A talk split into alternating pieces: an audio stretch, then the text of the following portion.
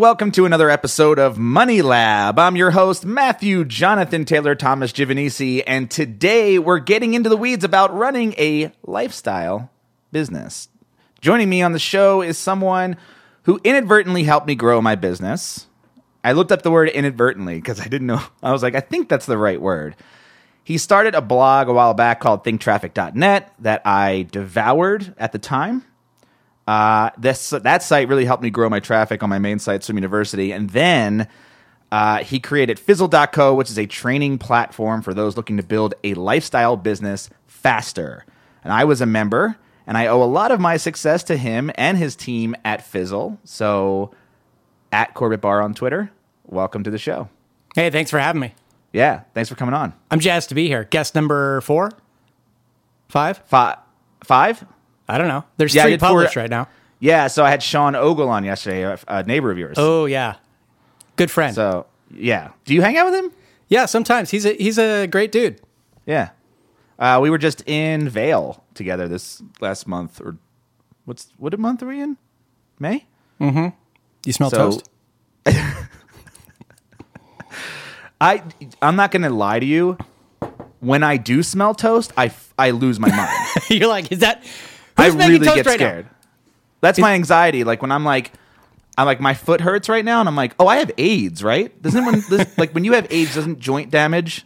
Yeah, part of it. I'm gonna die. Yeah, my toe's gonna fall off, and yeah. I just I watch like one thing on TV, or I see one person have a problem, or I hear, or I think I know something about symptoms, mm-hmm. and I freak the fuck out, mm-hmm. like the toast thing. Yeah. I had a tangent there, but it's too early in the show to go there. So. Is it? Yeah. All right. Well, okay. So before we get started, today's episode is brought to you by Money Lab Pro. You've been asking for it, and I finally made it. Money Lab Pro is a membership where you can access every single one of my online business courses and chat with me and other like-minded business owners in the members-only Money Lab Pro community. You'll also get access to my SEO, monetization, and blogging video courses, my YouTube and podcast video tutorials, my lightning-fast WordPress theme, and so much more.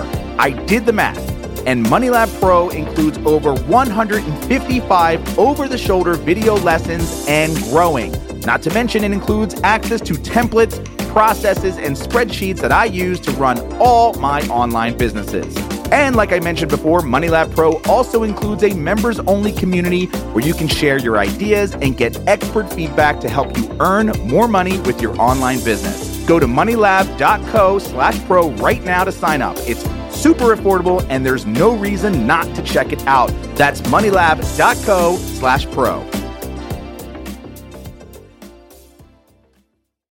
Since we're recording this midweek, I recorded one yesterday, so I'm a little ahead of schedule, which mm-hmm. is just I'm not Unlike even trying you. To be.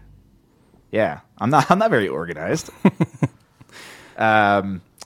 So this podcast so far, so I'm going to use a different stat this time, has been downloaded 666 times since I launched it on April 23rd, 2018. Are you saying that because it's a significant number, or? No, I'm saying that because it's true. It's the mark of the beast? And it happened to be the mark of the beast when I looked it up today. Great. So I figured, every week I want to just say what my download numbers are. Do it. Yeah. It's good for people to know. Yeah. The whole point of this is like people are listening because they want the inside juicy tips on... The inside juicy bits.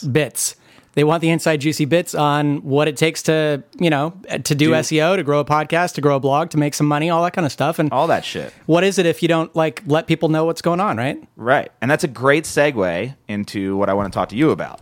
Yeah. Which is lifestyle business. And I have a shitload of... I actually did some research because I have some feelings, personally, mm-hmm. about the term. Yeah, so do I. And I have... questions, even though I don't want this to really be an interview, per se. Yeah. But are you sick of talking about this? About what lifestyle business means? Yes.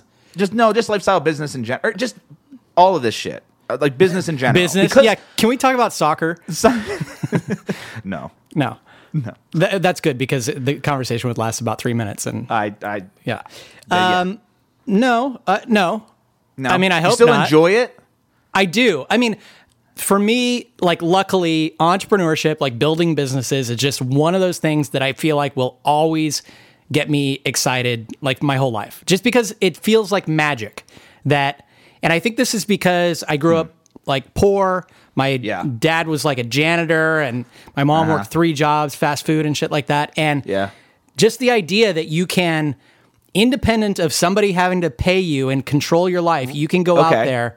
Like, so that to me is such a fundamental human need and experience that it's always going to get me excited talking about business and entrepreneurship. Right. And it's not a new thing. It's not a new thing. In fact, I think we took a step back. You know, there was a time when in a town, it seems like everybody was very connected. If they didn't own their own business, they were very connected to the business itself, to the owner. Right. They weren't very big. Yeah. And now it's like you can be a cog in a 100, 200,000 person business, which I've worked in, and that is just depressing. Yeah. To me. Yeah. That's not a thing. Right. I mean, back in the day, like, what, in the 1700s and shit, when we just, like, here at least, in America, where, I remember, like, Ben Franklin owned a print shop, like a little print shop in Philadelphia. Yeah. Yeah, he probably owned several businesses, right, over the years. I think so. I read his novel, His novel. Well, he did write. Poor Richard's Almanac, I guess. Yeah. I read his biography, and I liked the beginning, because he's very entrepreneurial. Uh-huh. And then he gets into politics, and I just was like, I'm done. And then he snoozed. As soon as like the Revolutionary War happened, I'm like, I'm done. This is boring. Yeah. He just has gout, and he's just fucking French. He's just cranky, and yeah. So you're not sick of it? Yeah. I'm not sick of it. No. I thought I was going to be sick of it with this show. What, after 5 episodes? Well, when I did that. Like this episode? I brought you on to talk about lifestyle business, but I'm sick of this shit. I did worry about it before I started the show, because I when I did Driven, which I had you on and interviewed you, after episode 8, I'm like, I don't fucking care anymore. Yeah. What was the difference, do you think, in the setup for that? The difference is well, we should say you're only on episode 5. Every time I say this, it makes me feel like a douchebag. Huh? Mm-hmm. Well, I was just going to say... Go ahead. This is why I like video so much, by the way. Right. Totally. Because I can see you, like, about to say something. What the fuck is Although I'm dark, because I have a horrible backlighting in this office. I was about to say, we shouldn't assume that the difference in this show is going to get you past 8 episodes, because you're only on episode 5. Right. The difference is I was interviewing. So The reason for the show was to figure out what makes a person more driven than, you know, the rest of the world. Mm-hmm. Like, why am I, you know, what do I have in common with people who are just driven, regardless if it's business or not? People who just, like, get shit done and just keep wanting to do things, you know, whatever. I want to keep do things. How to keep do things. And I was interviewing my friends mostly, and I learned a lot about those people, but then I stopped caring. Mm. And that's what makes me sound like a douchebag. Like, it's not like I don't, like, it was interesting, but my end of it was like, oh, is this all I'm going to do is interview entrepreneurs? Like, oh, I'm just John Lee Dumas. Even though it's different because I'm doing hour long or multi-hour long, really diving into your family history and shit like that, I don't know if anybody cares. I don't even know if I cared, to be honest. Yeah. And that's interesting, right? Because a lot of people, I think, when they if they were starting a podcast, they would think maybe that interviewing is like gravy street. It's like, well, you don't have to do anything. You just show up and let somebody else provide the content, basically. Exactly. But you know, I can see where it would be boring. Like We've only done probably like 8 or 10 interviews on the Fizzle Show ever, mm-hmm. and usually it's very topical. We have somebody on to talk about, you know, SEO or something. We don't just dive in. But I've also done a lot of, like, behind the scenes founder stories interviews, we call them, where we talk for an hour and a half. But those are spaced out you know, enough. We were only doing like one a month, maybe, and they were in person. And that's a much more enjoyable conversation too, right? Than talking to somebody over Skype. So, well, yeah. You're talking about the Fizzle stories in Fizzle? Yeah. Which I liked those. Yeah. I really liked those. But I think, yeah, after a while, it's weird. A lot of people just have the same story. Right. You know, and when we were on Listen Money Matters, we did a series called Better Know a Millionaire, where the goal was to interview millionaires and sort of ask them the same style of questions, like really uncomfortable money questions. Like, you know, if you can make it rain at any establishment, where would that be? And like, what kind of car do you drive? And just like, how much money do you make? And what do you do with that money? Outback Steakhouse, Ford Focus. I missed the third question. How much money do you make? Oh, $1 million. Yeah, $1 million. $1 million, so over $1 million. Over $1 million. Yeah. So we had most of the guests that we had on were just like basic millionaires. You know, they made $1 million and that was it. Right. You know, they drive old ass BMWs. Some of them rented in apartments. Yep. You know, it wasn't like they were balling millionaires. And then we had one guy on who was a straight up baller and a douchebag. Nice. And people freaked the fuck out, saying, "How dare you bring somebody like this on the show?" It's like he was talking about coke and hookers and stuff. And he was talking about how he drives a Phantom and his wife. We looked up his wife. And we're like, Jesus Christ, are you serious? Yeah. And this guy was just like a slob, and he just talked about he was just very braggadocious and it was just really I want to say that on the interview I was sort of making fun of him but without him knowing it, but I don't think I was. I was honestly curious because I loved the interview because I thought it was such a paradox, like it showed the other. Yeah, it showed the other stuff. Like you can be a like normal ass regular millionaire, or you could be this guy, right? And I thought it was good to see that. Well, and here's the thing about you mentioned John Lee Dumas. It's like. That formula has worked so well for him. I don't know how many episodes he has right now, but I don't know. But my thing is, and it would be incredibly boring. And you know, you can fault him sometimes for doing the same thing every episode. Like, are you ready to ignite? Blah blah blah. Yeah, yeah. But you can see how you'd fall into that pattern because it's like it's hard to stay excited talking to each guest. But the thing is, like, I like interviews. I like listening to interviews when either it's someone I know or that I followed. Not necessarily personally. It could be like a celebrity kind of person or somebody that I know or somebody who's just really fascinating. And so you get, you know, an interview show like Tim Ferriss, and he always has fascinating guests on. Right. And so you can listen to that for an hour, right? Or, or you listen to like, you know, he gets Arnold Schwarzenegger on or something like that. And it's like, well, I'm just curious about that guy because, you know, what the fuck? Yeah. But then... you listen to a show like Entrepreneur on Fire or any of these where they interview relative unknown people. Right. Small. And it's just and a lot of those people are just kind of boring. Yeah. You know? And like if you interviewed 100 different millionaires, it's, you know, they're not rich because they're charming or famous or whatever. They're rich because they were shrewd or got kind of lucky or whatever, you know? Yeah. And I guess that's or just did like smart investing, like just really boring stuff. Right, exactly. Just, you know. Yeah.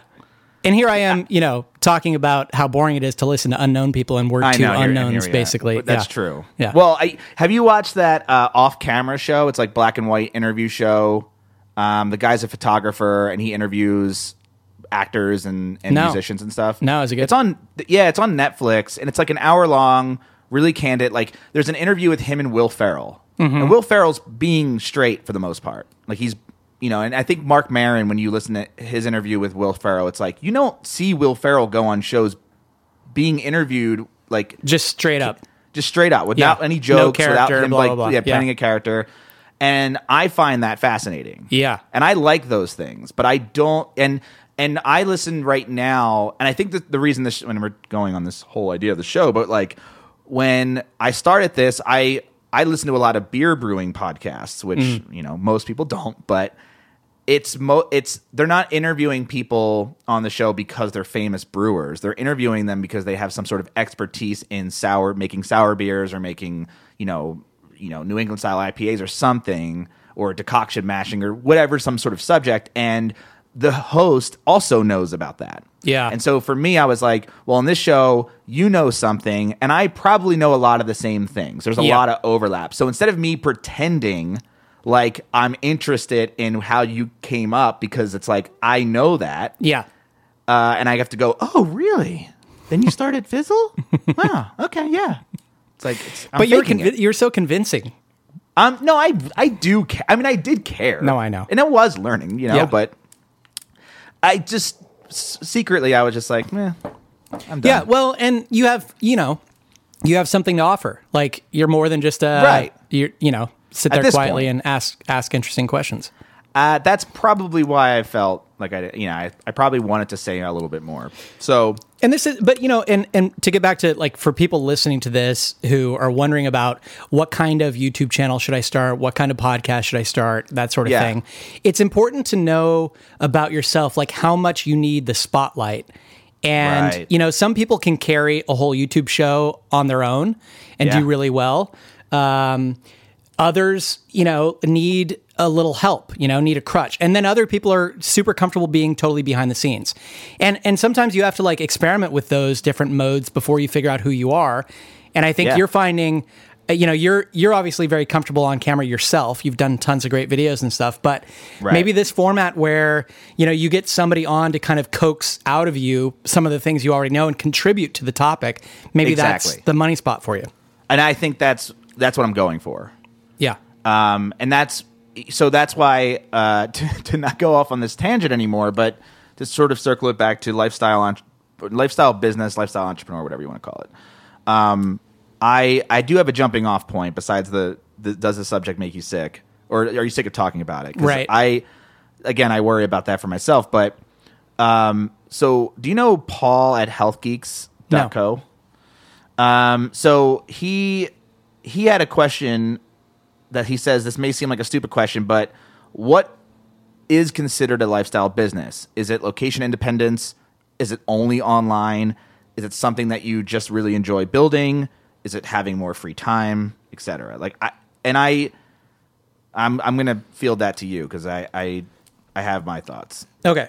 And I'd love to hear your thoughts, because I don't think there's any one definition. So, I'll give you, so I ran a little YouTube show for 10 episodes called Lifestyle Business Weekly. And we can get into why it went for 10 episodes. But in the intro to that show, here's what I said. I said, money isn't the point. A business should be about lifestyle, impact, and meaning. And you can still earn a ridiculous amount of money without sacrificing any of that.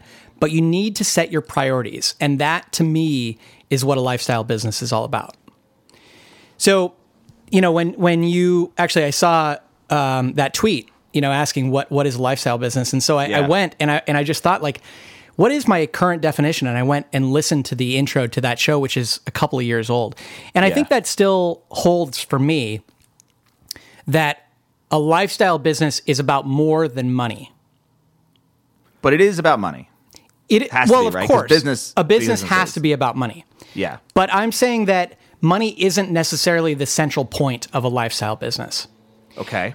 And I think if you look at a traditional business, like any Fortune 500 business, those are all about money. They have to be about money. They have shareholders, right? Yes. And people who are expecting to get paid as a result of the operations of that business. Mm-hmm. If you look at venture capital-backed businesses, some of the VCs have actually used lifestyle business as sort of a derogatory term. They'll say that, oh, that's cute. That's just a lifestyle business. That's not the kind of thing that we invest in, right? And I think the distinction is fine and it's valid. There are businesses that are, like, purely built to make as much money as possible at the detriment sometimes of the people working for that business, right? It leaves carnage in its wake sometimes. It's like a startup that's VC backed, is the sole purpose is to grow as fast as possible, to make as much money as possible so that you can either sell or IPO. And the strong survive in that situation, and they cling to that vessel as it takes off. And if they can hold on, they'll get a payout at some point. And the payout is greater the higher up you are in the organization. A lifestyle business is usually meant to benefit its owner primarily in lifestyle. And then I also throw in impact and meaning, because to me, those things matter a lot. Like you asked, do I still care about talking about this stuff? Well, if I didn't, I would look for something else to do, frankly, because it's not just about the money for me. So, I think you can describe it in terms of what it's not. It's not a business that's solely about money. And then you can also describe it in terms of lifestyle means a lot of different things to a lot of different people. And we can talk about what that means to me, like what my lifestyle is. And maybe for some people, it's just that you want to earn a comfortable living and be able to work at home so that you can see your kids more often. Like maybe that's it, you know?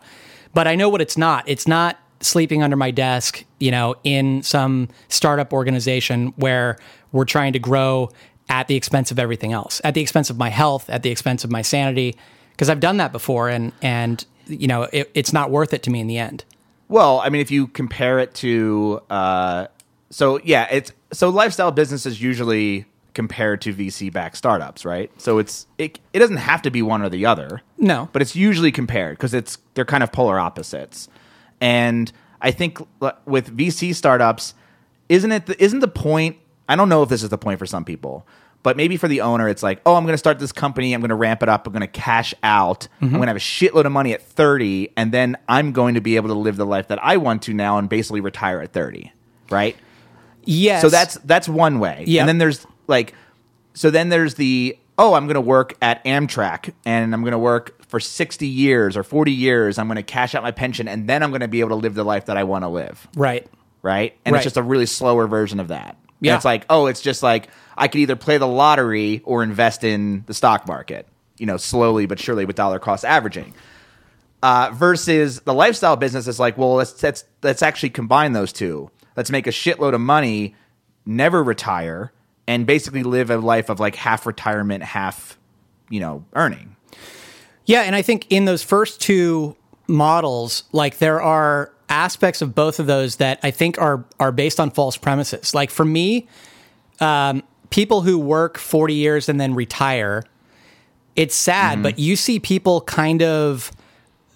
some embrace retirement and do really well, but you see a lot of people retire and kind of go to shit, like kind of fall apart because they have no purpose in life anymore. Right? And that's sad. So for me, like I actually enjoy what I do. If I had like unlimited funds and I get to a certain age, I can imagine scaling back and not doing as much, but I kind of always want to have something that I'm interested, some kind of output, you know, some sort of productive kind of output. Right. Yeah. Sure. So that can't be gardening though? It maybe it could be gardening. Okay. But you know, right now I really love interacting with people, helping people, just feeling useful to others, you know, not necessarily just to my plants. But I have done some gardening, and it is kind of fun. Yeah, I mean, I've. But the VC thing, it's funny because you know you mentioned lottery ticket, and it's definitely a lottery ticket. I mean, if you're not one of the top 20 employees at a typical startup, even if it goes IPO, like you're not going to make like FU money, right? Sure. And the odds of coming up with an idea, getting VC funding, growing the thing to a point where you sell it, and having enough left over to put in your pocket, even as the founder, are pretty low. And then what typically happens, like I've seen this over and over again, is these people, once they have a bunch of money, they either get addicted to that success and just the dynamic growth that happens in a startup, and they just go on and do another startup right away. Or they try the whole retire at 30 thing, and they're just so bored that they have to go back and do something else. Yeah. So I have friends that did that. Yeah. Yeah, a business partner of mine was the exact same thing. He sold a company, did really well, went and traveled for a year, and then was like, well, what do I do with myself now? Yeah. Yeah, so, I mean, I know a guy that sold his business and then 3 or 4 years later bought it back. Yeah. You know? Right. You know the same person I'm talking about? Maybe. He lives in your town. He lives in my town. Oh, yeah, yeah. Really? He bought it back? Yeah. Oh, I didn't know that. Yeah. Huh. I guess we could say it. Yeah. So get rich slowly. Yeah. When did he buy it back? This past year? Yeah, yeah. Oh. Yeah, I talked to him about it last year, and he was like in the process, and it finally went through, so now he owns it again. Amazing. Yeah. And I don't know if that was because of boredom, but like I know he was always writing, because that's what he loved to do. Right. And then, but a lot of people that I know in that space, because in personal finance, a lot of people cashed out early for their success of their sites. Yeah. And they made millions. Right. And then all went back into doing the same thing. I know. Within like a year or two. Yeah. And it's like, if that's any sort of, indication of that sort of model of cashing out and retiring early, to do what? It's like, oh, you realize that you actually liked to do that thing. That's what you like. Yes. So, and for me, I like to do that thing. Okay. I like to make money, right? Yeah. Like, well, sure. We all do. Yeah, we all do. I like to work. Sure. But I also really like to enjoy my life. I like to go surfing. I like to travel. I like to spend time with friends. I like to do all that stuff. And I just never understood why it has to be all or nothing. Like for everybody, either in that VC camp or the work for 40 years, basically what they were saying is it has to be on or off. I either have to be working or I have to be pleasuring. I can't do both at the same time. Sure. And that's just bullshit. You can do both at the same time. And it makes it all much more sustainable in both sense, I think. You're less likely to burn out on work, and you're less likely to burn out on the pleasure stuff if you make both of them a lifelong pursuit and figure out ways to make them both work together. So, do you ever get bored? Period? Like just bored? Yeah. I say that because I'm currently in a situation where, would you say that I own a lifestyle business? I would say that, so... Knowing as much as you know, or as little as you know, just from do you think that I do? I would say that a lifestyle business is in the eye of the beholder. But knowing that I don't believe you have any investors, nope. But I feel like you work a lot and don't necessarily take time off for yourself as much as you could. Okay. And you're assuming that. I'm assuming that. From what vantage point do you make that assumption? Just from the outside. It just seems to me like, obviously I know that you love beer and you're out, enjoying yourself in town, but it just seems to me like you work really hard. And maybe that's true, maybe it's not. I don't know. Right. Okay. So right now it's not true right now. Okay. I've literally haven't done anything for 2 months besides this podcast and some random shit here and there. Nice work. But I've been watching a lot of I just rewatched the entire remix season of Arrested Development, season 4 of Arrested Development in like 2 days. I'm rewatching all of Twin Peaks. I'm just super bored, to be honest. So there you go. That's your lifestyle right now. So all right. So that's what I'm saying is, well, I have a bunch of like questions and stuff, but one of them is, and it kind of goes off of that, which is, what do you do with the life part? Like, I don't know. So here's the thing. I enjoy what I do. Mm-hmm. Like, I really like it. Yep. Sometimes I prefer it over life. Like, I don't like to travel. And people will go like, what are you talking about? Yeah. What do you mean? You own a lifestyle business, you don't like to travel? Yep. I'm like, you're location dependent. You can travel.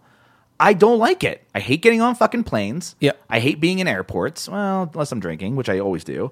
But for the most part, if I was left to my own devices, I'm so bored, because I do have like home brewing as a hobby that I do, but you can, how many kegs of beer can I make? I can't make a keg of beer every day. I would die. Totally. So I play guitar. I do some music production stuff, but some would consider that work, because a lot of it goes into the business that I run. So yep. I struggle with the life part of it. Yeah. Is I actually, and why can't being a VC or being a startup, regardless if you get VC capital or not, right? Or regardless if you get like venture capital or you get a business loan or whatever, why can't that be the enjoyment part of it? Like, why can't that be the life of it? Sure. What, right? And that's up to you. And I'm never going to say that a lifestyle business is better for everybody than than the alternative. It just happens to be for me. I think that the question though is that inability to find joy in normal life. Yeah. Is that a hole that you're trying to fill with your business that deserves like some other attention? Thought. Well, I think about, so I had this conversation with Steph the other day, and I said, what do people do when they're not working? Like, what do other people do? I always struggle with the question, like, what do people do for fun? And when I think about my brother, I'm like, when he gets off of work, he plays video games. And when he's off on the weekends, he plays video games. And that's his – and I'm sure he'd rather be playing video games than be at work. Because, work's a normal job. Right. And I'm like, I don't have any other – that's the thing. I just don't have any other thing that takes up a lot of time in my life where I'd rather be doing that than this. Yeah. Right? To me, work is the hobby. Right. Building a website or making a rap album or whatever. Like, any of those things are hobbies, but I make them look like work on the outside. Yeah. And so it looks like I don't do a lot, or it looks like I do so much stuff and I'm constantly working. But to me, it's like, well, if I was doing all Swim University and it was like always like writing blogs and, tracking Pinterest stats and that is, I think, a little different, but that's not what I do. Yeah. Yeah. And you, you've kind of figured out like the perfect scenario for work. Like, if you get to show up and it feels like play, like, oh, today I get to write a song and do that under the guise of work, then how friggin' cool is that, right? I mean, that's awesome. But even before that, when I was starting SwimU, like, to me, that, like, the building of that and the seeing that would be like me as a woodworker trying to build a shed for the first time. Yeah. And going like, I fucking love this. And totally, like, to me, just because you have a lifestyle business, whatever that means to you, doesn't mean you don't love your work.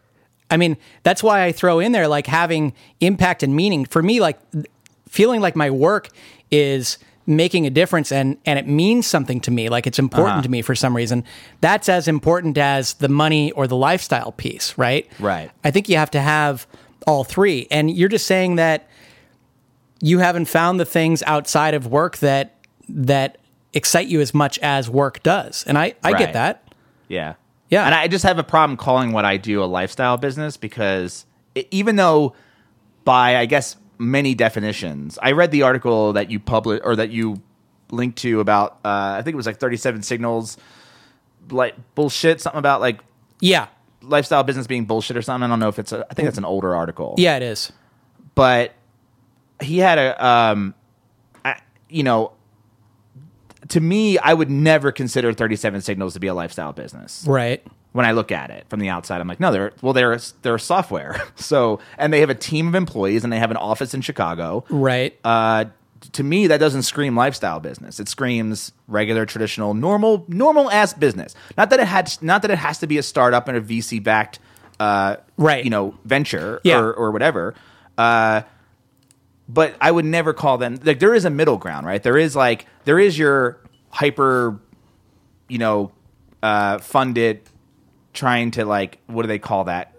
Like a unicorn, like trying to hit unicorn status and like become like Airbnb or Facebook. Right. And then there's, lifestyle, which is like what freelancers, consultants, right, life coaches, people, that do blogs and shit.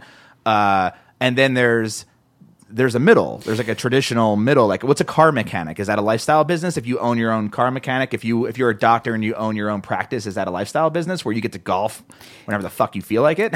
Well, and does it matter? Does it matter? No, I guess. So to me, I think, to me, the label doesn't matter so much as, is that car mechanic living his best life? Does he love what he does for a living?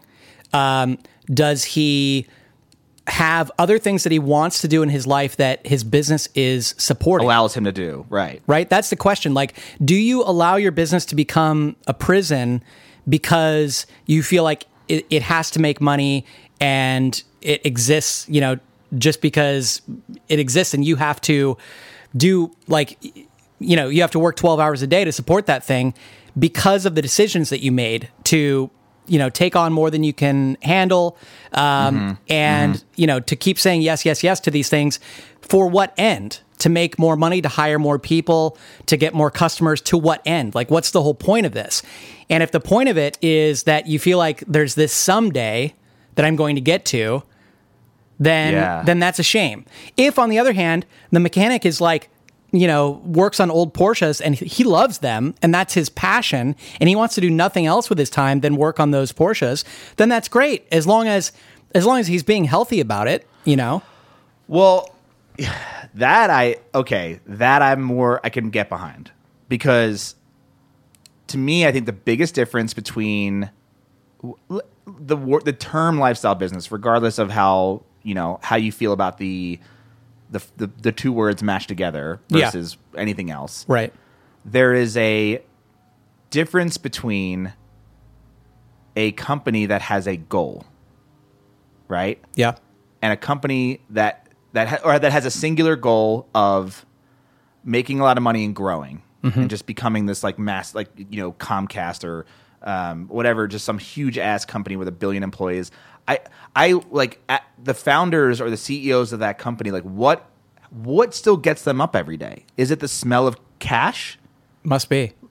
Right. I don't know. Like, it's like up every day.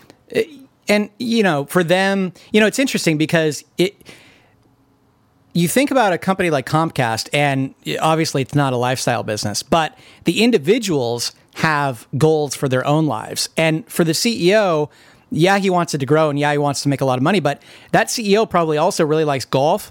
He probably also really likes taking his wife on private planes. He probably also really likes being on boards of directors for nonprofits and feeling important.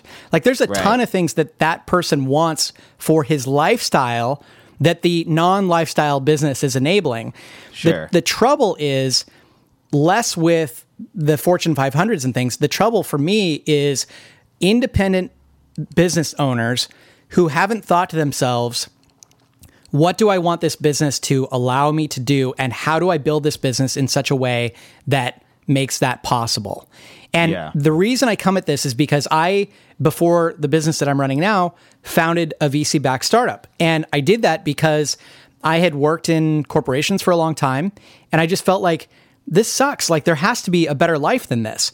And in my mind, entrepreneurship was the first version that you talked about, where I got to make a bunch of money, you know, before I'm old so that I can then retire and do whatever it is that I want to do. Sure. And I jumped into that business, and in 3 years, I built such a hell for myself that I dreaded going to work, because there's so much pressure to just grow, grow, grow. And if it's not growing, then you're screwed, and you got to start thinking about, what am I going to do next? And your goal was to cash out of that business. And my goal was to cash out of that business, because there's nothing else that you can do in that situation. You know, once you take on VC, money, like, that's it. You have to be heading for an exit at some point. And that's so crazy to me. Like, so there was no enjoyment that during that process where you were building a company and you were like, oh, I get to build and I get to be a multimillionaire. There was, and run a huge company that, you know, people talk about or whatever. There was some enjoyment, but in that situation, if things go sideways at all, like, you know, now, like, you know, you, like you said earlier, you sold a business, and you know, because of it had taken a step sideways or whatever. And so when that happens, you get to think to yourself, well, how worth it is it for me to spend a bunch of time on that, to build that business back up and blah, blah, blah. And you make those decisions.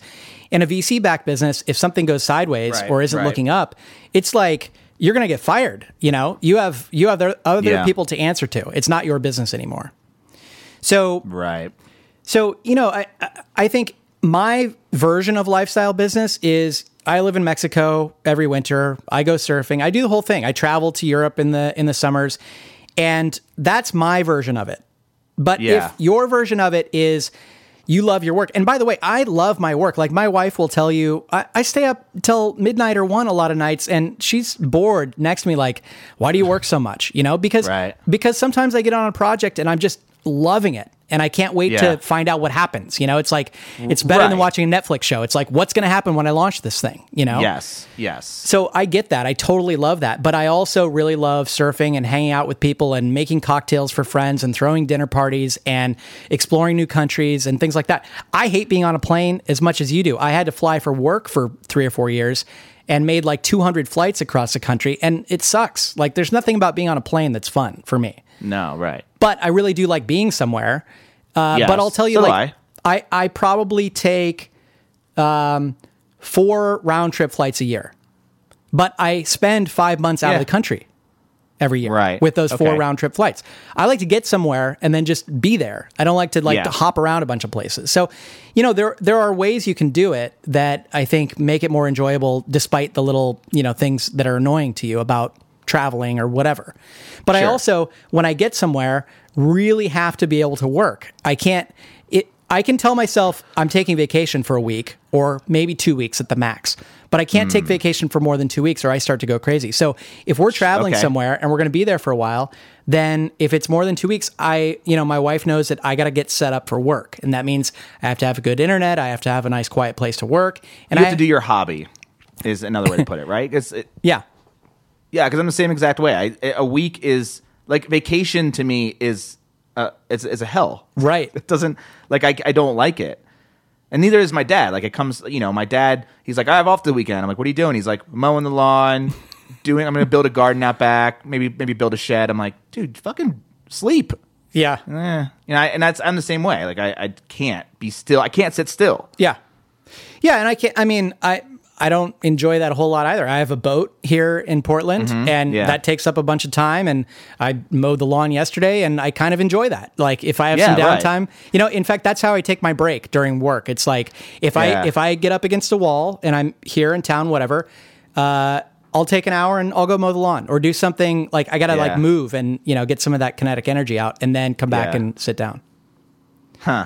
So. The other thing, though, Matt, is, and this has taken us a long time to discover, but when you run a lifestyle business and you live in a place where everyone else is living a traditional life, it can be really confusing. And I don't know what Boulder's like. I get the feeling that there's maybe a mix of people there. But when you live in a town like Portland or a town like San Francisco and you run a lifestyle business, but everyone else is living a traditional life, it can be really confusing and awkward, especially as you get to the age where all of your friends are having kids. And you're like, well, now what do I do? Because not only do I have all the freedom in the world because I run a lifestyle business, but I also don't have children. And everyone else my age does. And that can get really isolating. Yes. Right? Because here you are, like, it's 2 PM, you can do anything you want, but everybody else is at work or whatever. And on the weekends, they're taking their kids to soccer practice. So what we've discovered is that there are these magical little places in the world that attract people who want to live life and experience what the daytime is like without having to work. And maybe these people work. So, and what I'm talking about specifically is like the little town that we live in Mexico in the winters. It's magical. Like people are down there, they're working, but they're very available when they work, or they take 2 or 3 months off and they just enjoy themselves every winter. My wife is in Key West, Florida right now. And she said, like, she is busy from the moment she wakes up till she goes to bed with, you know, we're going kayaking here, we're going paddleboarding there. We have this like theater event tonight. And, you know, it's just, everybody is out enjoying themselves, having fun because either they're retired or they decided like, screw this rat race. I'm leaving Pittsburgh or whatever for sunnier climates. Yeah. And so I think there are places in the world where you can live around folks that make having a lifestyle business more enjoyable than when you live in a normal town. Yeah. I mean, the difference there is growing. When I was doing this in South Jersey, it was isolating as all hell. Every single one of my friends has a traditional job. Yeah. When I moved out to Boulder, it's the complete opposite. Everyone's like rock climbing. everyone. It's actually kind of frustrating, hilariously frustrating. Or it, like when I go to brunch on Tuesday, with like Steph and I'll just like walk to like a brunch spot, and it's packed, and it's like you can't get in. I'm like, and I just scream, "Does anyone fucking work in this town?" And I'm like sitting there, and I'm like, it is. I mean, they probably say the same thing about me. Yeah, you know, and. It's yeah. This place is different. I do have friends who are like, "Hey, do you want to go co-work at this coffee shop at one or whatever? Do you just want to go co-work today at like some random place, or just can we all come over to your house and work together?" Yeah, and it happens a lot here. I don't think I'm trying to think. I have a few of friends that live here who have traditional jobs, but for the most part, yeah, they're all they all have the same sort of schedule I do. Nice. I just don't like working on my laptop, so I end up just – it's funny.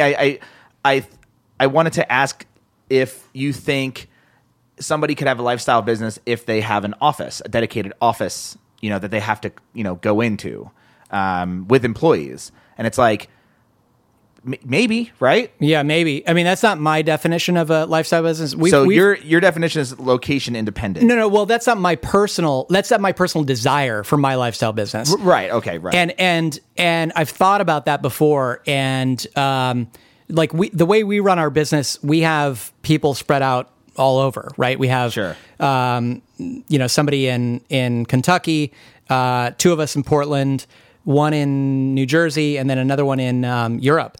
And in fact, two of the people that work for us, I've never met in person. It just works that way. And we've thought about having an office before. And if we did, I don't want to start that culture where everybody comes in, because I don't want to go into the office every day. You know what I mean?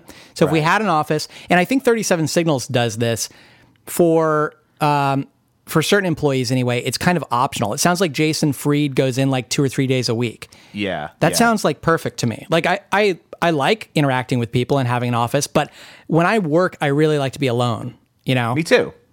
Yeah. That's why I don't like going to coffee shops. Yeah. But a lot of my friends need that. They need to be surrounded by people because it makes them feel like they're more productive I'm like, no, I'm way more productive if you don't bother. Like if you let me just sit in a room and do whatever I want to do. Yeah, and I can go to a coffee shop if I'm anonymous and get work done, no problem. Like the background noise and stuff like that's fine. But as soon as somebody like, taps me on the shoulder, then it's like, it's not work time, it's social time. And that's fine. That's important for other reasons, but. Yeah. And I end up just talking the whole time. Because you're a talker. Yeah. Yeah. Yeah. So I end up just saying, like, I shoot the shit. I'm like, let's get a beer. And then it's like, and then next thing you know, the day's 2:30. I'm like, we're not getting shit done today. But if I'm home, yeah, it's like that. So, I mean, you have a total lifestyle business. You just define it differently. But I mean, going out for a beer at 2:30 and being able to say like, oh, well, I'll get this done tomorrow. You have all the flexibility in the world. I think you just feel like either you feel guilty or you just feel conflicted about the lifestyle term because you don't have a hobby like golf or something. I don't know. Well, yeah, I mean, golf is something you could do every day. I don't have golf. That's true. I don't have any physical. I don't like physical activity in general. So that's a problem. Yeah. Everyone here, I get a lot of shit around Boulder because they're like, "Oh, where do you hike?" I'm like, "I don't hike." Yeah. They're like, "Why do you live here?" I'm like, "Fuck you. Why do I live here?" Totally. I'm like, I live here because I like snowboarding, but I can only do that 6 months out of the year or 4 months out of the year. My picture of Boulder is like everybody's just like got a slack line set up in their front yard, their own little rock wall. But it's. But I mean, also picture people like brewing their own beer too. That seems to fit. Yeah. Yeah. It's like that too. Yeah, like my FedEx guy brews, and so he comes over and delivers like hops to my house, and like comes out back when I'm brewing, and like talks about it. Like, yeah, nice. That's new, but yeah, it's cool. It is a lifestyle business. I want to read something to you. Yeah, because I used to feel this way, and to be honest, like I felt this way last year, and in the last 2 months, I kind of feel like. I'm having this like crisis of why am I even doing any of this? Like I don't like what's another $100,000 a year? Mm-hmm. Do I give a shit about that? Yeah. What's my goal in life? Is my goal in life, for the last like, I don't know, probably 10 years has been I have one goal in life, which is, it's more of a feeling and a position, which is I want to every single morning wake up, make coffee, walk out onto a wooden deck and look at trees and really like snow-capped mountains. Right? Okay. So that means, and I don't mean like, oh, I can totally get that now if I just Airbnb somewhere here, even in Colorado. But I want to be able to do this every single day of my life. All right. And that's always been a dream. And I've actually never, I've had, moments of that, which is how I came to, that's what I want. And who knows that if I get that every day, if I'm like, oh, what's next now? I've done this. And it's also one of those goals that isn't really that hard. It's kind of easy to do, right? Yeah. I could do that in a really... I could technically, hack it and do it in a really shitty place, that's just in the mountains and has no plumbing, and I could get it for, $10,000 and get exactly that.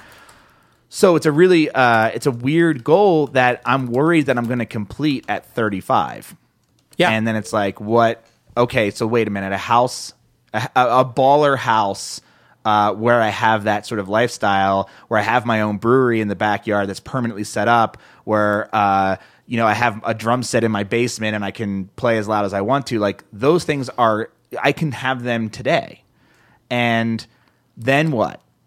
I worry about that, that next level, and so it doesn't make it. But you're looking at the goal as the having of those things, not the doing of those things. Yeah, because I can technically do them all now. Right.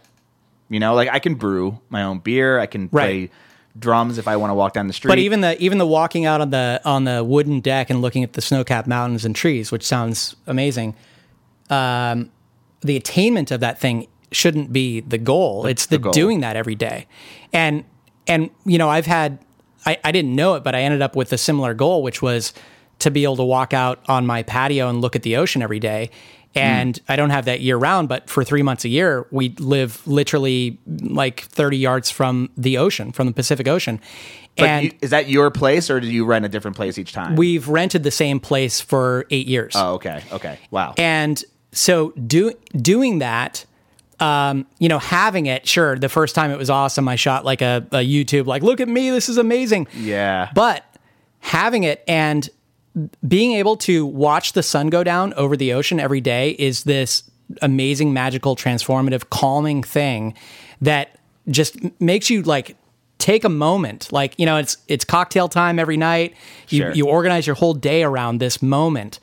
And it just feels so good that that's the kind of thing I want to do every day. It's not just like, oh, I checked this off and I'm done now. It's like, I want to do that, and I want to be able to do that. And that keeps me motivated in some ways. Okay. That's interesting. Go ahead. What were you going to read? What was this thing? So I'm reading this because I felt this way last year. All right. About people who were like, oh, I got a lifestyle business. Like, you should start a lifestyle business. Right. And I read this, which is in that article, that lifestyle business bullshit stuff from DHH, right? He wrote, it's a lot easier to deal with your lack of success when you can rationalize it by saying other people just work harder. That leaves the door open to think, I could have that too if I was just willing to give more. But since I'm not, I'll be content with what I have. That's a comforting, ego-protecting notion. So I was feeling this like, oh, everyone who is teaching lifestyle business just couldn't build a business on their own, and so they're like, well, I guess I maxed out at $100,000 a year or $200,000 a year in my freelance business, so I have a lifestyle business now, right? Yeah.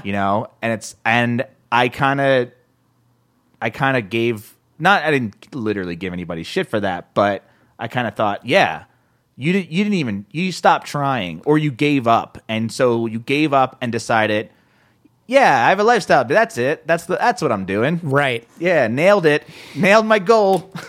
Yeah, and I think if the situation is that's true, that you topped out and you actually are behind the scenes working pretty hard, and your business isn't supporting the life that you really want to live, then yeah, you have some questions to ask yourself. Right. But I also think that in DHH's mind or whatever, he's kind of putting down somebody who makes $200,000 a year in a freelance business.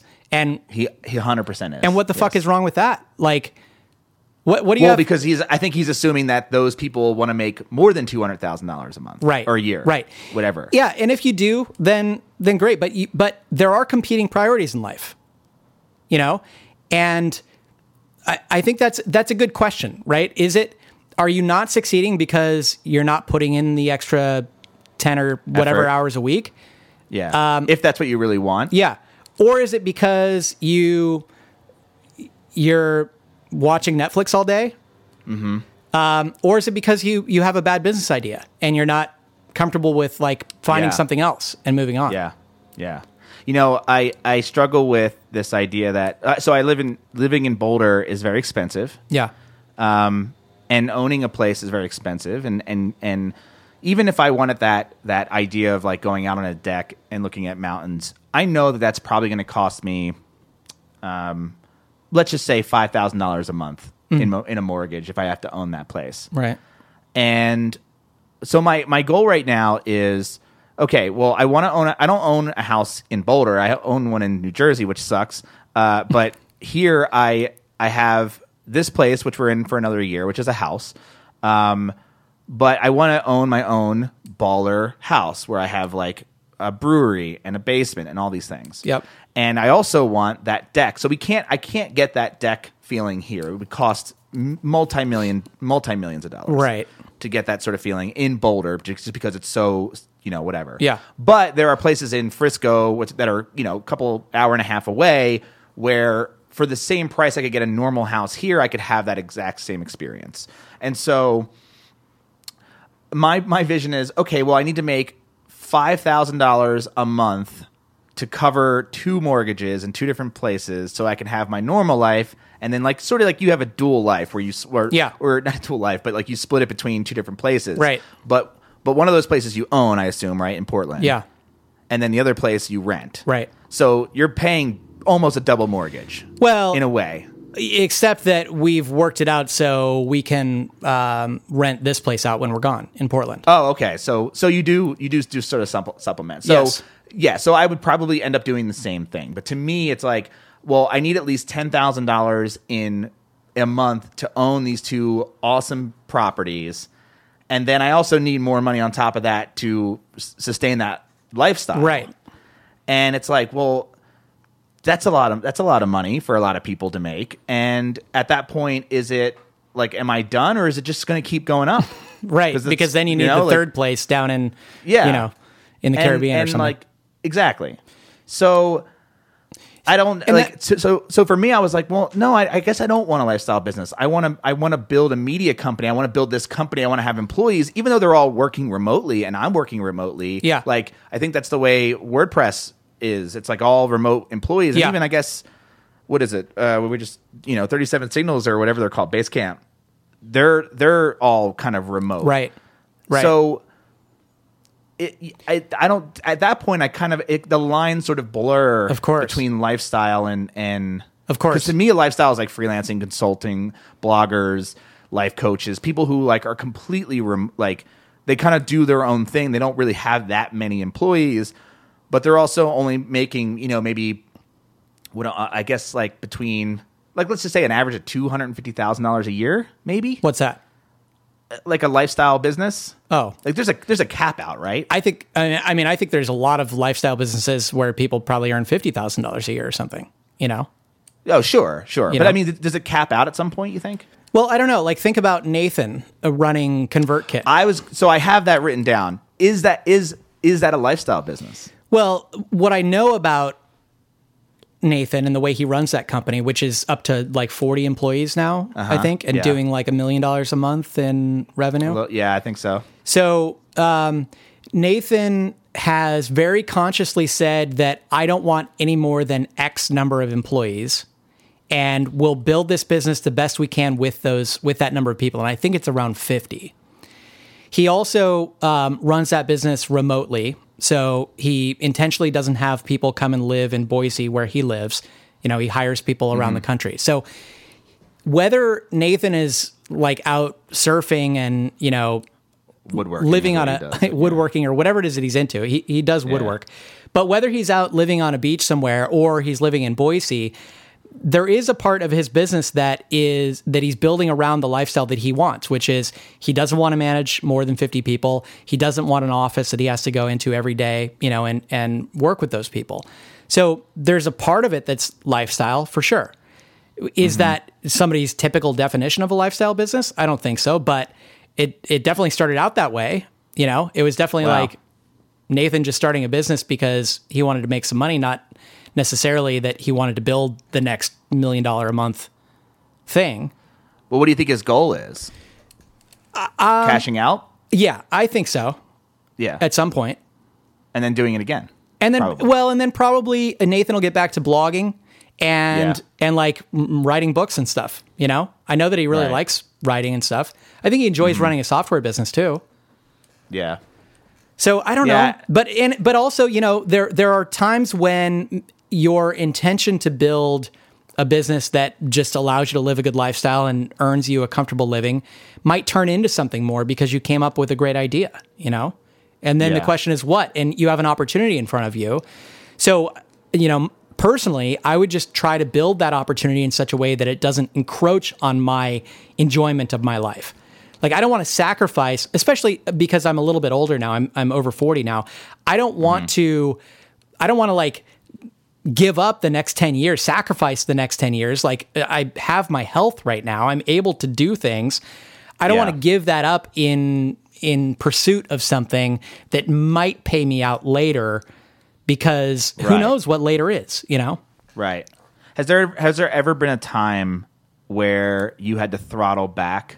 Like, has there ever been a time where you, in your current business, where you're like, guys, we got to start making more money, you know, shit got strapped, and then you went really fucking hard, and then you were like, whoa, I've kind of like fallen back into a trap and had to sort of throttle back and say like, whoa, actually things are okay, let's not go this hard. Yes, definitely. You know, and the reality of building a business is money may not be the point, but if you start hiring people, like you've got mouths to feed and you got to make sure there's enough left over for yourself, and it can get tight sometimes, you know? Yes. If it's not all up and to the right, you know, every once in a while things slow down. And so it can be all hands on deck. And you can get myopic about focusing on money and forget about the thing that got you to the place you are already. You can just start thinking about, how do we get more money in the door? How do we make more revenue? Blah, blah, blah. And it can cause the business to start making some weird decisions. Yes. And then you start putting things out there that don't seem like you. And people are like, well, what's that all about? That seemed like high pressure sales and that kind of stuff. Yeah. And then you can kind of not destroy, but change your reputation or change the way people think about you, and you can kind of become a different business. So it's a careful dance you have to make. And then you lose interest because then you're like, wait a minute, this isn't, oh shit, what did I do? Or the people that work with you lose interest too because they're like, this isn't what I signed up for. This isn't the... So that has happened. Yeah, it has happened. Sure, and then people start to lose interest because. Like specifically with Chase, who, you know, my business partner, my co-founder at Fizzle, his interest has always been very much in the creative side of things. Yeah. And not in the hardcore spreadsheet numbers business kind of thing. Yes. And anytime, you know, we've kind of shifted that direction, maybe because of needs or because of someone else who's working with us in the business has that kind of interest, Chase is disengaged. You know, he's checked out. He's checked out a little bit because it's just not his style, and so it's a careful balance, not just for you, but also the dynamic of the business and the people that you've hired. Yeah, yeah. I feel like I've gone.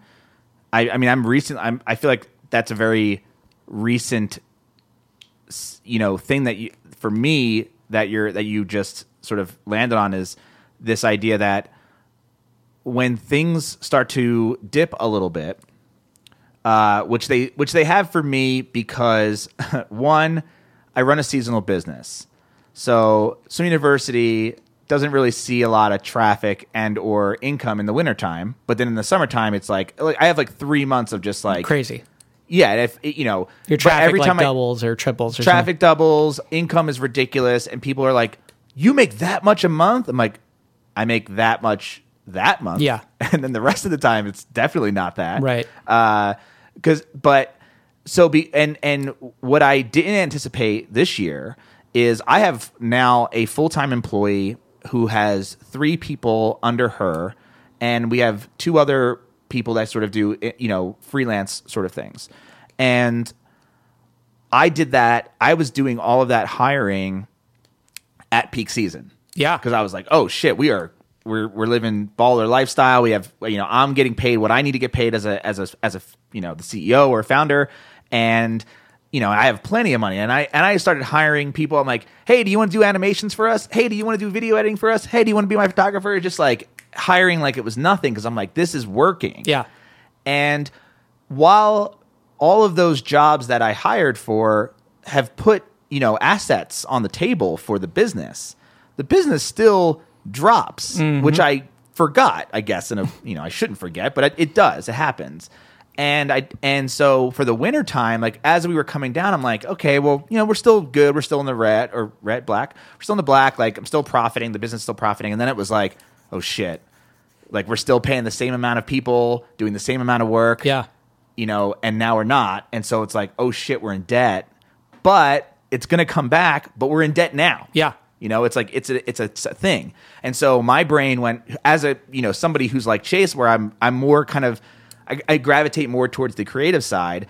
I don't mind the spreadsheet stuff. I kind of enjoy organization. I enjoy numbers and spreadsheet stuff. It doesn't bother me. Right. It doesn't turn me off. But I went 100% in that direction. And so recently I did this, you know, website optimization experiment where I built this like Google Data Studio spreadsheet and basically learned Google Analytics for real, because I've always like half understood it. You're like, oh, look at that graph. Cool. Yeah, cool. Real-time stats. Yeah. And then I went really deep. I'm like, I'm setting up goals. I'm setting up, Google Tag Manager. Yep. I learned, this Data Studio. Have you used Data Studio? You know what it is? Uh-uh. It's basically you can take Google Analytics data and spreadsheet data from Google Sheets and visually manipulate it and add formulas. Nice. To basically build like a KPI dashboard. Cool. For yourself. Do you still use Gecko Board? We used to, yeah. Is it like that? But it's like that, but you have more control of the design. Okay. That's nice. So it's really cool. We ended up just kind of rolling our own. Recently I found ChartMogul, which is pretty rad for a subscription-based business.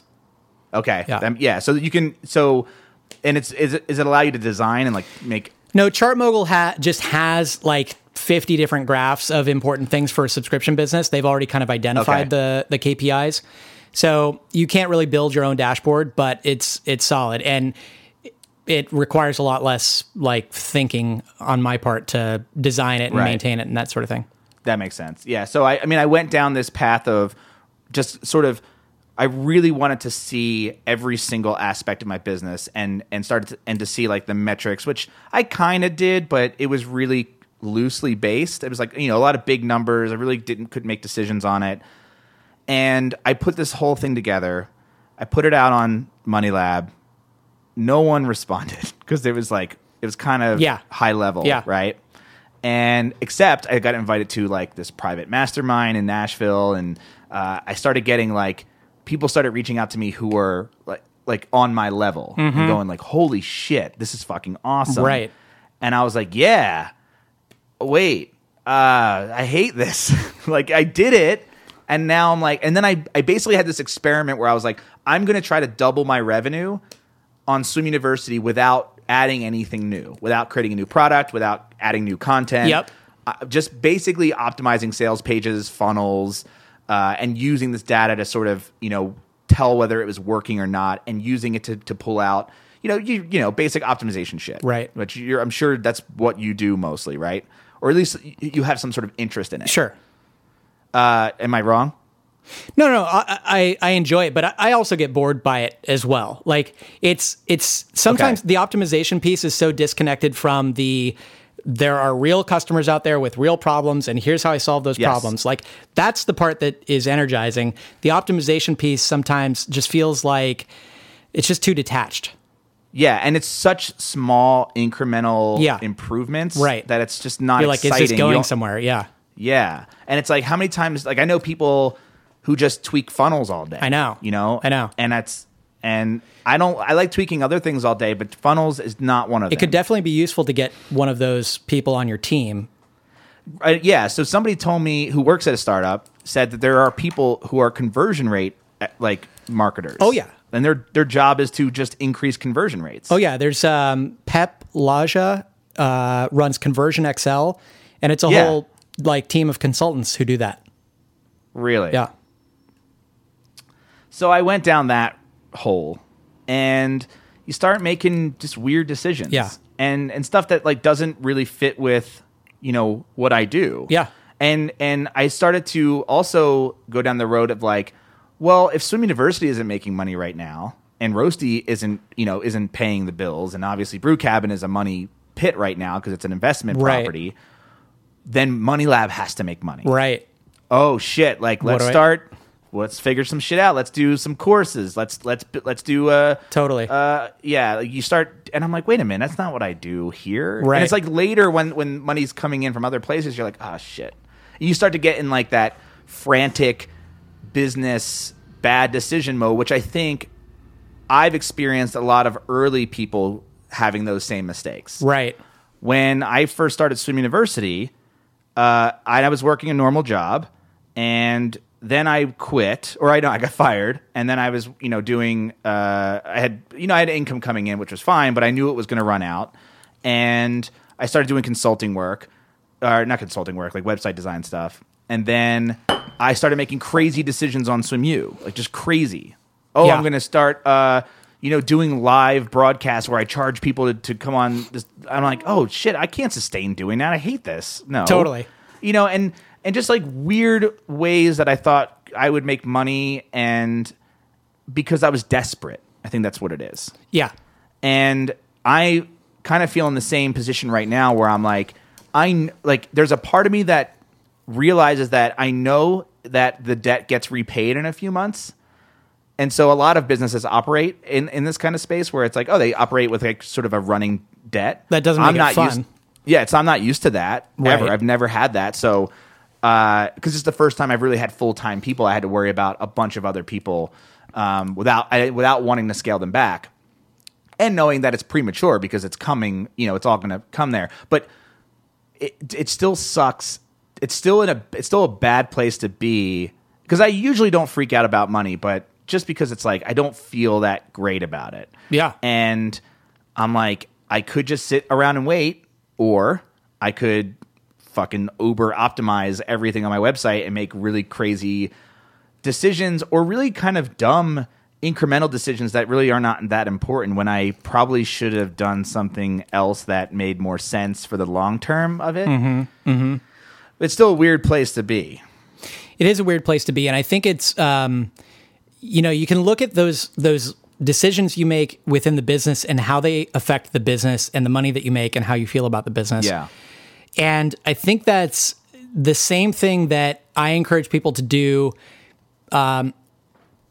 with their life and the way that relates to your business, to make decisions within your business, not just in the context of how is this going to help us make more money, but also how is this going to support the life that I want to live? And that's all I think about in terms of a lifestyle business, is thinking beyond the business itself to your life and the life that you want to live. And, there are probably things besides money that you want from your life that your business can allow you to do. And for me, partly it's just, I don't want my business to stress me out. I want it to be fun. I want it to be light and free and enjoyable. And that means I don't want an office. I don't want 50 employees. You don't want debt. I don't want debt, right? I don't want obligations. I want a free calendar every week. To be honest, like I'm happy to do a podcast like this. We do our own podcast. I have a couple calls with people on my team, and then I have like one coaching call. Honestly, like five things on my calendar in a week, and then maybe one lunch with a friend in town. That's a lot, and that's a lot. That starts to make me uncomfortable. Yeah, I don't live in my calendar. I don't like it. I don't like having any obligations. Totally, and that's important to me. And so, and so I could make decisions where, well, if I had these three meetings a week, and if I did this webinar every week, and blah blah blah, like those might make me more money, right? But that's not the kind of business I want to run, right? Yeah. So it can be as simple as that, you know. I don't think it has to be like a religious debate, you know, the whole lifestyle business thing. No. I think about what do I want to do every day? Yes. Because you talk about impact, which is always a hard word for me because I'm like, what the fuck does that mean? You know, does that mean like I'm going to help starving children in Africa? No, it's not. Does that impact? Is it impact in my own life? Is it impact in other people's life? Yeah, both. Both, yeah, and your employees as well. But like, you know, if you think about Swim University, if you feel like somebody gets a chuckle from a video that they watched and they make a better decision for their pool or hot tub, right? You know, that's an impact. It's something you can relate to, at least. You know, if somebody brews a great batch of beer, like, you know, you feel good about that, right? I don't know. I don't know, to be honest, because we were definitely making an impact at Listen Money Matters with teaching personal finance in a brash, you know, morning zoo type of way. Yeah. And people were really resonating with it and changing their lives. And they would tell us all the time and write us these long emails, and I'm just skimming through them, you know? Yeah. Yeah. I will say that with Money Lab, I feel a lot better over there. And it hasn't gone away. So it's been almost 2 years or 2.5 years, and I still like I fucking love getting emails. Yeah, like I need it.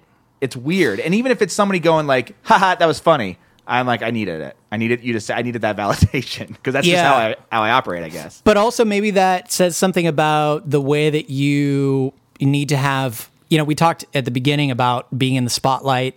You know, maybe that says something about you want to be the person in the driver's seat alone.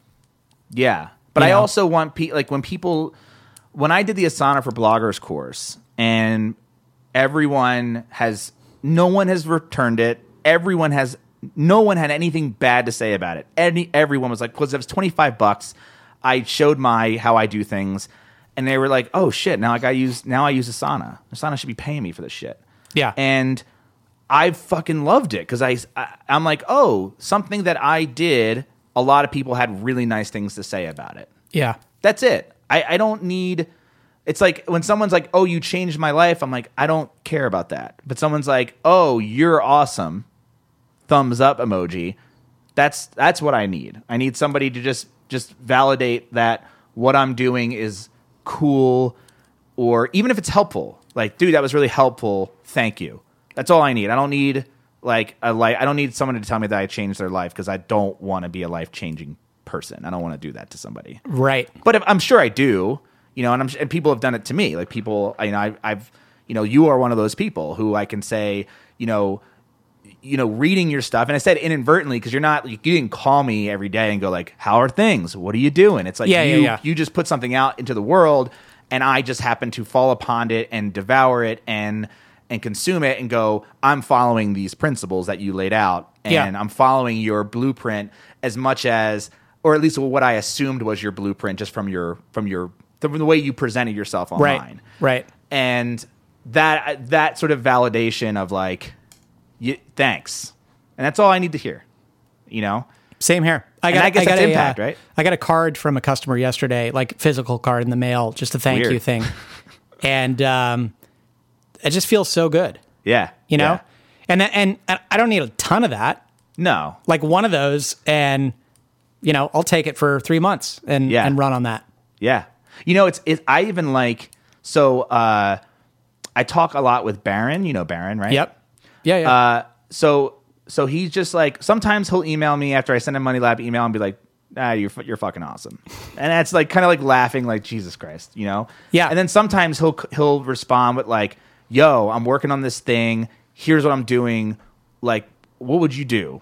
Yeah. In this situation. And I'm like, you know, cracking the knuckles, like, I cannot wait Yes. To just dive into this. Yeah. Because he asks a lot more technical, and because he's at, you know, he's further along. He's further along. He's at my level. Yeah. And so like we can kind of nerd out and be technically, and I could write to him as if I'm talking to you or anybody else, right? Yeah.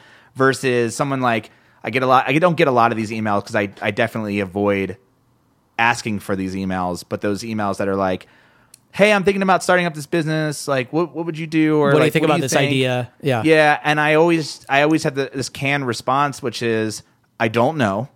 Try it and let me know how it works out. Yeah. I'm not your target customer. I'm not yet. So and I can't also, tell you. I don't know. Like, I to be honest, like, I didn't think a book about hot tub care was going to sell. Yeah. But I put it out there. I didn't think a network of people watching other people playing video games would be a multi-billion-dollar business, but it is. Yeah. Oh God. Yeah. I still don't understand that. Right. I, you know, growing up, and I guess, you know, even though you say that you're over 40, I don't believe it, but, you don't look a day over 30, but when I grew up, watching someone playing video games was what you did to torture somebody. Right. Like, right. That was like, it was, there's that, you watch, Parks and Rec at all? Yeah. So in the 7th season, like there's a scene where they're like, all the guys from the Grizzle social network are like, you know, we're gonna have Ron over to watch us play video games, and it's sort of like I took that as they're going to torture this guy. Yeah, you know, watching and like, oh, you don't get to hold the controller. But now it's fucking entertainment, dude. When I was in elementary school and the NES, the original NES came out, one kid in our neighborhood got it. And like 8 of us would sit around after school and watch the one kid play it. And because it was his, right. Like we got to touch the controller for like 5 minutes, and then it was gone. But that's what you were waiting for the whole time. Yeah, right? we weren't there to watch him play. We wanted to play ourselves. Exactly. Yeah, and it's like, how do you like? When I had Thomas on, I mentioned Ninja, which is like this streamer, and he had no idea who that was. Yeah, the dude that played with Drake, right? Yeah. Well, I think that's why we know who it. I mean, yeah. That's the only reason I know. That's the only reason I know. And Thomas is like, I don't know who that is. I'm like, how do I know who a YouTube or a gamer streamer is, and you don't? Because that's what he does that. Yeah. You know? I want to understand it, but I don't. I had a conversation with a friend who's doing Twitch, and he's cooking. Yeah. And like doing cooking lessons over Twitch. Yeah. I'm like, okay, that makes sense. I could watch that. And I have guys, there's one guy on YouTube that does a live brew day. It's 8 hours of him brewing. And mostly, like, and most of that's just watching something boil, right? Yeah. And so, well, he'll like answer questions, but like for the most part, I've looked at them and I've gone on them, and I'm like, you know, it'll just be him staring at the screen reading. Yeah. Like, and then it's like, oh yeah. And he doesn't read the question back, but he just like reacts, and I'm like, this is really boring. But you know, this is the double-edged sword of the world we live in. It's isolating a lot of times. Social media is isolating, and driving in your car from your suburban house to your office is isolating. Mm-hmm. And people don't have friends. Like they don't have real. Right? It's sad, and so you need to feel like you know somebody, and the closest way to do that is like, you know, Skype. Watching Twitch for 8 hours. Yeah, that is true. It's weird. I don't know. It's just weird. It's I guess we should wrap things up. Should we? I think so. I knew I was going to go longer than an hour. It's all right. I don't want to try to do that. I just figure some topics are going to be a little bit more. You know, and I feel like we didn't really answer any questions. It's basically like, okay, if you want me to wrap it up, it's basically, you can build your business however the hell you want to. Uh-huh. Don't let the pursuit of money impact your enjoyment of the thing, uh-huh, because there are ways to do it that get around that. Like you should set your own priorities and then try to align the way you build your business with what those priorities are. Don't let anyone make you feel guilty if you just want to pursue money. Don't let anyone make you feel guilty if you're not spending time on the beach every year. Yep. Because you don't have a true lifestyle business or whatever it is. Like there is no formula that everybody has to follow. And I don't know, you know, does Matt have a lifestyle business? I don't know. Tweet him. Tell him if he does or not. Tweet him along with his new middle name. Yes, thank you. Well put. The last part. I feel a little rambly today, so I hope this was useful. I don't care if it's useful. Okay, good. To me, there is no, I don't know. Do you listen to any business podcasts? Not regularly. I feel like I asked this to every person I've had on so far. Not regularly, but I'll tell you that lately I don't really listen to podcasts unless we're on a road trip. And if we do that, my wife's in the car and we're listening to This American Life and Radio Lab and stuff like that. Okay. So the last business podcast I listened to, I'd say, was Startup. Yes. The first season. Yes. That's probably the last one I listened to too. Yeah. I do listen to friends' podcasts. You know, like I listened to your first episode with Thomas, and that was great. And so I check in and see what people are up to, basically. Just, you know, out of curiosity kind of thing. Yes. So I do that too. And the reason I asked is because, for me, I don't either. I don't listen to business podcasts besides to check in on friends and stuff. I listen to Comedy Bang Bang and Harmontown, and then a lot of beer brewing stuff. And I don't get a chance to listen to them because I either am working and I can't listen to a podcast while I do certain kinds of work. Yeah. And I don't drive that often, which is when I normally listen to podcasts. Yep. So sometimes even with like beer podcasts, I just put the phone down and sit in a chair. Yeah. And I have coffee or something, and or beer even, and I just listen to two guys talk about beer, really. Or making beer, not just drinking it. But I wanted that for business people. Yeah. I want it, I'm currently in the weeds of like brewing, and there's two guys just talking about a topic that could be really super advanced, like water chemistry, or kind of beginnery. Yep. But they're not talking down to me. Yeah. They're not assuming that the listener is a beginner. Yeah. And it's sort of like, I call it business porn in audio form, where it's just like, you're listening to just two people who kind of do what you do, and they're just talking about a topic that you can glean some sort of insight from, maybe, or if it could just be entertainment. It could be. And I just like, I think some people just need to be steeped in the whole, they just need to hear that, especially, if you're struggling with something or kind of just getting started, like you need to just be steeped in the world of entrepreneurship and realize that there are other people out there. Because at this point, like, what you might have a specific question and you go look for answers, you, Matt, or I. Yeah. But we know things are possible. We already have all the answers, right? We know that, right. We can make businesses work. It's a lot of hard work. You got to find a good idea. You got to find customers, blah, blah, blah, and it'll work out. A lot of other people are like, can this work? Is it right for me? And, and so just listening to this might be comforting. Yeah. Because even when you get to that place, there's different problems. Yeah. Yeah. So, mo money, mo problems. Mo money, mo problems. So thank you for being on, man. Thanks for having me. Yeah. You can come on anytime. This is not a one-shot deal. Okay. No. Cool. So, if you ever feel like you got to get something off your chest, if I got a bone to pick, you got a bone to pick, or this show gets a little bit bigger and you're like, I got to promote something. Oh yeah. All right. Okay. Or you're like, dude, I got 2 hours to kill. I just feel like talking about something. Yeah. I'm down with that. Soccer. We had a blast when you came on the Fizzle show a while back. Yeah. It's just always so easy chatting with you. So yeah. And I'll be in Portland, next month. All right. Yeah. Going to Homebrew Con. All right, send me the dates. Maybe we can rub elbows. It's literally during WDS. Okay. So it's just going to be me. I'm coming solo. And then WDS starts. I'll be in town just seeing friends and stuff.